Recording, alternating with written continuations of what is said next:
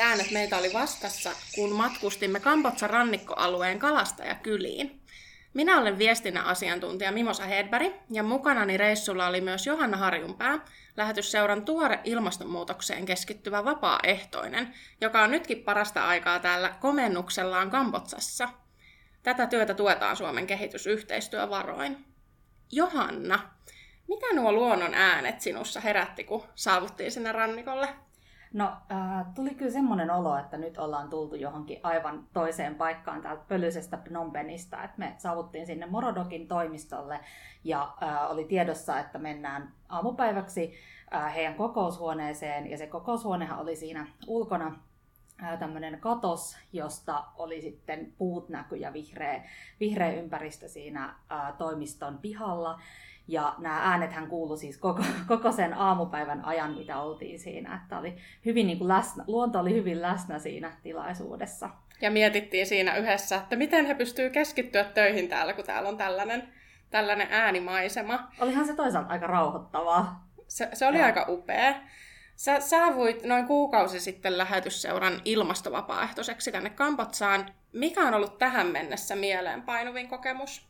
mielenpainuvia kokemuksia on kyllä riittänyt tähän tässä kuukauden aikana, mutta ää, tulee mieleen, ää, toisella viikolla käytiin Ratanakirin maakunnassa tuolla ää, itäisessä Kambodžassa ja siellä tämmöisessä tota, Tampuang alkuperäiskansan kylässä. Me mentiin sinne autolla tämmöistä hyvin kuoppasta tietä. Se oli aivan uskomattoman uskomaton taidon näytö meidän kuskilta, kun hän meidät sinne ää, kylään vei. Me oltiin lähetysseuran paikallisen kumppanin Aisiisiin vieraana ja käytiin tämmöisessä Tampuan kylässä ja siellä tämmöinen paikallinen perhe esitteli meille heidän viljelyksiään. Me käytiin semmoisella pienellä kävelyllä, siinä oli aivan uskomattoman kuuma ja käveltiin siinä cashew-plantaasin läpi. Ää, maassa oli, tai hiekka oli ihan tulipunasta, ihan kuin jostain unesta ja sitten käytiin siinä niin kun, esittelivät meille heidän viljelyksiä, hedelmäpuita, ää, kasveja ja minkälaisia erilaisia vaihtoehtoja heillä, heillä oli siinä, että miten he olivat niin kehittänyt sitä heidän,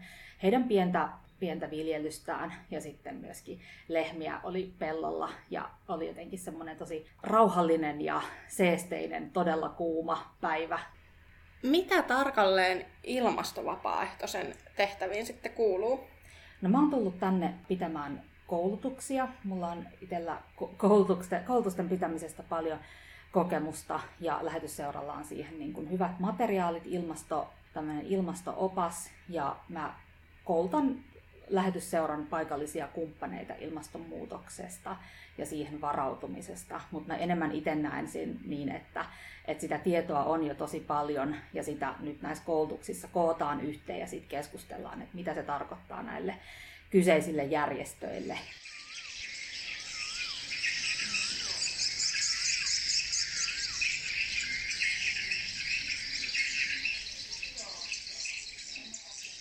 Another observation related to the climate change that affect to the income generation of the fisherman family.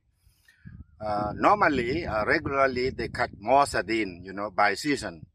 But uh, due to the change of the water temperature, you know, the water is getting warmer than before. Then the migration of sardine passed by this Kampong Saum Bay is changed less sardine that they could cut. You know, it's not like before that they cut a lot of sardine. You know, ton of sardine in one time. But this time, because they observe that the water temperature is hot and warmer, then the sardine is not coming to the place where they, their fishing ground is. Tuossa puhui lähetysseuran kambotsalaisen yhteistyöjärjestö Morodokin johtaja Oung Tivea. Hän kertoi konkreettisen esimerkin siitä, kuinka rannikon kalastajiin meriveden lämpeneminen on vaikuttanut ja miten se näkyy tuolla sardinisaaliissa ja näin sitten vaikuttaa myös köyhien yhteisöjen ruokaturvaan ihan suoraan. Johanna, miksi ilmastonmuutos on niin iso juttu Kambotsalle? Täällä ehkä ilmastonmuutos näkyy ensimmäisten joukossa, kuten monissa muissakin tota, maissa. Se ne vaikutukset on täällä paljon voimakkaammat. Että yhteiskunta ei ehkä ole samalla tavalla niin valmistautunut myöskään niihin vaikutuksiin. täällä on äh, ihmiset aika paljon riippuvaisia maanviljelyksestä, pienviljelyksestä, kalastuksesta ja ilmastonmuutoshan vaikuttaa niin suoraan hyvin moniin näihin elinkeinoihin. Täällä tulee rankkasateet lisääntymään, tulvat, se aiheuttaa niin monenlaisia riskejä ihmisille. Ilmastonmuutos vaikuttaa ruokaturvaan tosi paljon, sateitten ennakoimattomuus. Esimerkiksi nyt tänä keväänä helmi-maaliskuussa on tullut rankkasateita ja sadekauden kuuluisi alkaa vasta kesäkuussa. Eli se on tietysti tuo niin kuin aika isoja haasteita maanviljelykselle ja noin niin kuin muutenkin, että se on semmoinen, mikä niin kuin ihan konkreettisesti näkyy täällä ihmisten arjessa. Ja sitten tietysti tulviin varautuminen, tulvat tulee lisääntymään, ilmastonmuutos tulee aiheuttaa erilaisia terveysongelmia, hyttyset lisääntyy, erilaiset hyttysten välittämät taudit saattaa levitä sellaisille alueille, missä ei aikaisemmin ole ollut edes niitä. Mä olen itse vierailu aika paljon lähetysseuran työn parissa Nepalissa, jossa normaalisti asun ja on asunut nyt kohta neljä vuotta. Siellä Nepalissa etenkin syrjäkylien maanviljelijät, he tuntee ne ilmastonmuutoksen vaikutukset todella omissa nahoissaan. Siellä sään ilmiöt on ihan samalla tavalla lisääntyneet, eli rankkasateet tulee enemmän, niiden aiheuttamia mutavyöryi, tulvia ja sitten toisaalta äärimmäistä kuivuutta, todella niin kuin ääripäitä. Ja tämä vaikuttaa just suoraan myös ihmisten satoihin ja ruoan saantiin. Pahimmillaan ihmiset joutuu jättää kotejaan, että luonnon mullistusten tieltä. Ja me ollaan nyt sitten vierailtu täällä Kambotsassa, sä kuvailit jo näitä muutoksia, ja meille myös, kun vierailtiin tuolla rannikon kalastajakylissä, niin ihmiset kertoi, he just puhu näistä, miten he oli huomannut näitä muutoksia säätilassa. Just mainitsit sitä, että sateet tulee eri aikoihin ja vaikuttaa kalasaaliisiin. Niin ilmastonmuutos todella siis iskee etenkin just näihin köyhiin maihin ja kehittyvissä maissa näihin kaikkein heikoimmassa asemassa oleviin ihmisiin. Sä olet tullut nyt ihan tuorein silmin seuraamaan näitä muutoksia suoraan sieltä niin sanotusta rikkaasta pohjoisesta. Mitä tämä kaikki näkemäsi täällä Kambotsassa on sussa herättänyt? Täytyy sanoa, että, että eihän se niinku yllätyksenä tullut, tämä eriarvoisuus ja se, että se näkyy täällä niin voimakkaasti, mutta siitä huolimatta se on niinku tullut täällä ehkä niin kuin vielä selvemmäksi, että miten eriarvoisessa asemassa me ollaan täällä maailmassa liittyen tähän ilmastonmuutokseen. Että ihan, ihan tota, semmoinen yhdessä olin siis koulutusta pitämässä ja sitten tota, puhuttiin just näistä ilmastonmuutoksen vaikutuksista ja tuotiin vähän niitä syy-seuraussuhteita siinä esille ja sitten oli aika niin kuin, tunteita herättävä hetki jotenkin seistä siinä semmoisen parinkymmenen kambodsalaisen ihmisen edessä ja sanoo, että tämä ilmastonmuutos, että tämä ei ole se teidän syytä, mutta te kärsitte tästä eniten. Ja jotenkin siinä tuli semmoinen, semmoinen tota, vahva reaktio, vahva tunne siitä, että, että niin kuin ilmasto-oikeudenmukaisuus on yksi niin kuin erittäin tärkeä aspekti myös tässä ilmastonmuutoskeskustelussa. Että jotenkin usein keskitytään sitten johonkin niin kuin sään, sään ilmiöihin ja politiikkaan ja jotenkin tämmöiseen niin teknisiin, teknisiin kysymyksiin, kysymyksiin mm. just näin, että kuinka paljon nyt hiili, hiilidioksidia joku ratkaisu sitoo, mutta että jotenkin on tullut semmoinen olo, että, että tota, se adap- tai niin kuin adaptaatio tai siis eli ilmastonmuutokseen sopeutuminen on kyllä yksi erittäin tärkeä osa ja siihen liittyy nimenomaan tähän ilmasto-oikeudenmukaisuuteen ja siihen, että kuka, kuka tavallaan niin kuin kärsii eniten tästä, jos nyt voi näin sanoa. Mitä lähetysseura sitten Kambotsassa tekee, jotta näihin muutoksiin pystyttäisiin aidosti vastaamaan? Lähetysseura tukee siis kambotsalaisia kansalaisjärjestöjä siinä, että he pystyvät paremmin sopeutumaan ilmastonmuutoksen muutoksen vaikutuksiin, esimerkiksi niin, että, että maanviljelykseen luodaan uudenlaisia viljelyla- tai tuodaan uudenlaisia viljelymenetelmiä, viljelylajikkeita ja monipuolistetaan niitä elinkeinoja niin, että, että tota, ähm, jos vaikka tulee huono sato tai ei tulekaan kalaa, niin se ei ole sitten se yksi ainoa asia, mistä se koko perheen elanto riippuu, vaan että on monipuolisia erilaisia tulolähteitä, josta sitten voidaan ikään kuin jota voidaan ikään kuin, niin kuin korvata sitten, että jos, jos esimerkiksi ei, ei tule kalaa. Kyllä. Ja tätä työtä tehdään nimenomaan kaikkein ikään kuin syrjityimpien ja heikoimpien, eli näiden, näiden niin kuin köyhimpien yhteisöjen parissa, jotka todella tarvitsevat tätä apua.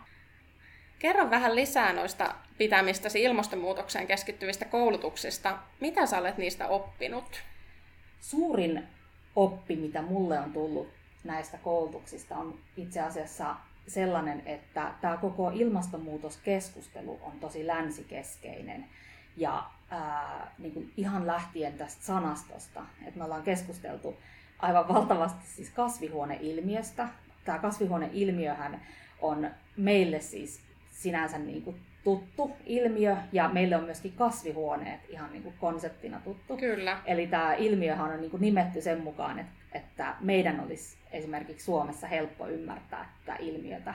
Mutta taas Kambotsassa ei kasvihuoneita käytetä. Täällä on siis erittäin niin kuin lämmin trooppinen ilmasto, ei täällä tarvitse niin kuin lämmittää erikseen, erikseen kasveille. Niin tämä koko konsepti, siis kasvihuoneen konsepti, on todella niin kuin epäselvä ja se vaan itse sekoittaa ihmisiä täällä.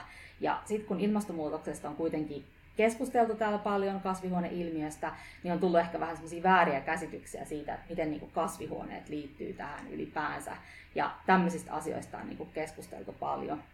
Ja just mä oon niin kuin yrittänyt tavallaan niin kuin viedä sit sitä fokusta siihen, että mitä se ilmiö itsessään on, koska sitten se miksi sitä kutsutaan, niin on tavallaan meitä helpottaaksemme nimetty tietyllä tavalla. Ja se on just niin kuin tosi, tosi tavallaan niin kuin länsikeskeistä ja sitten muitakin tavallaan tämmöisiä, niin kuin, että on tullut siis ylipäänsä semmoinen ajatus, että tämä koko ilmastonmuutoskeskustelu jotenkin pyörii tosi paljon sitten taas niin kuin meidän länsimaiden ympärillä. Ja sitten on tullut semmoinen ajatus, että et eihän tässä ole niin kyse meistä, tai tavallaan on meistä ja heistä ja meistä kaikista. Että tämä on niin semmoinen asia, mihin kaikkien pitäisi jotenkin pystyä varautumaan ja pitäisi pystyä niin kuin, ehkä niin kuin, täällä ei enemmän niin kuin puhuta siitä ilmastonmuutoksen niin kuin pysä, tai pysäyttämisestä, se kiinnostaa niin kuin ihmisiä, mutta täällä mun mielestä se fokus olisi enemmän siinä, niin kuin, että miten siihen voidaan sopeutua. Näissä koulutuksissa on tullut myös todella hyviä kysymyksiä, tiukkoja kysymyksiä. Esimerkiksi puhuttiin siitä, että tavallaan, että ilmastonmuutoksen juurisyyt tiedetään. Me tiedetään, mistä ilmastonmuutos johtuu. Me tiedetään, mihin se johtaa, minkälaisia ongelmia ää, tulee. Ja sitten koulutuksessa osallistuja kysyi, että jos me kerran tiedetään tämä kaikki, niin miksi me ei pysäytetä tätä? Ja mä en voinut sanoa siihen mitään muuta kuin, että erittäin hyvä kysymys, miksi tälle ei voida tehdä mitään. No on tosi valtavan valtavan vaikeita asioita täällä ne tulee tosi iholle meidän, meidän työssä. Ja ihan semmoisissa konkreettisissa asioissa myös, että puhuttiin esimerkiksi siitä, että miten tärkeitä puut on ja miten puiden tai metsien kaataminen liittyy ilmastonmuutokseen ja minkälaisia vaikutuksia sillä on.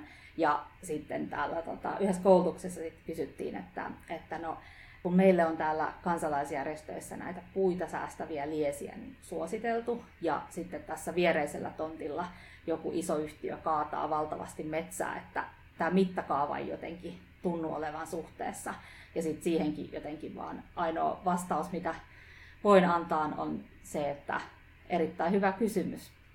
Et näitä, nä, näiden niin. ongelmien kanssa täällä Joo, painitaan. Kyllä. Miten täällä yleisemmin liittyy sitten nuo ympäristöhaasteet, muut ympäristöhaasteet, miten ne linkittyy ilmastonmuutokseen?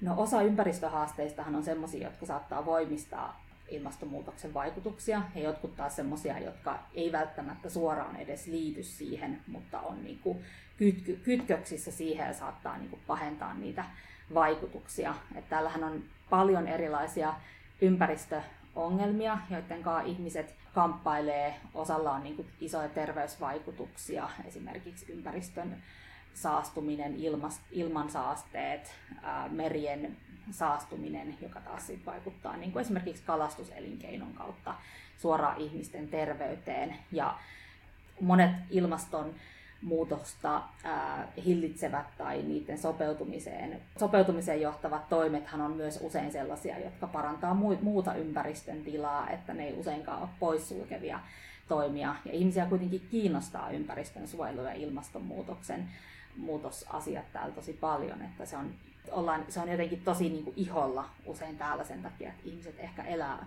ainakin kaupunkien ulkopuolella tosi niin kuin lähellä luontoa, jos nyt voi näin sanoa. Palataan sitten vielä hetkeksi sun vapaaehtoiskokemukseesi täällä. Sullahan on pitkä tausta järjestötyöstä.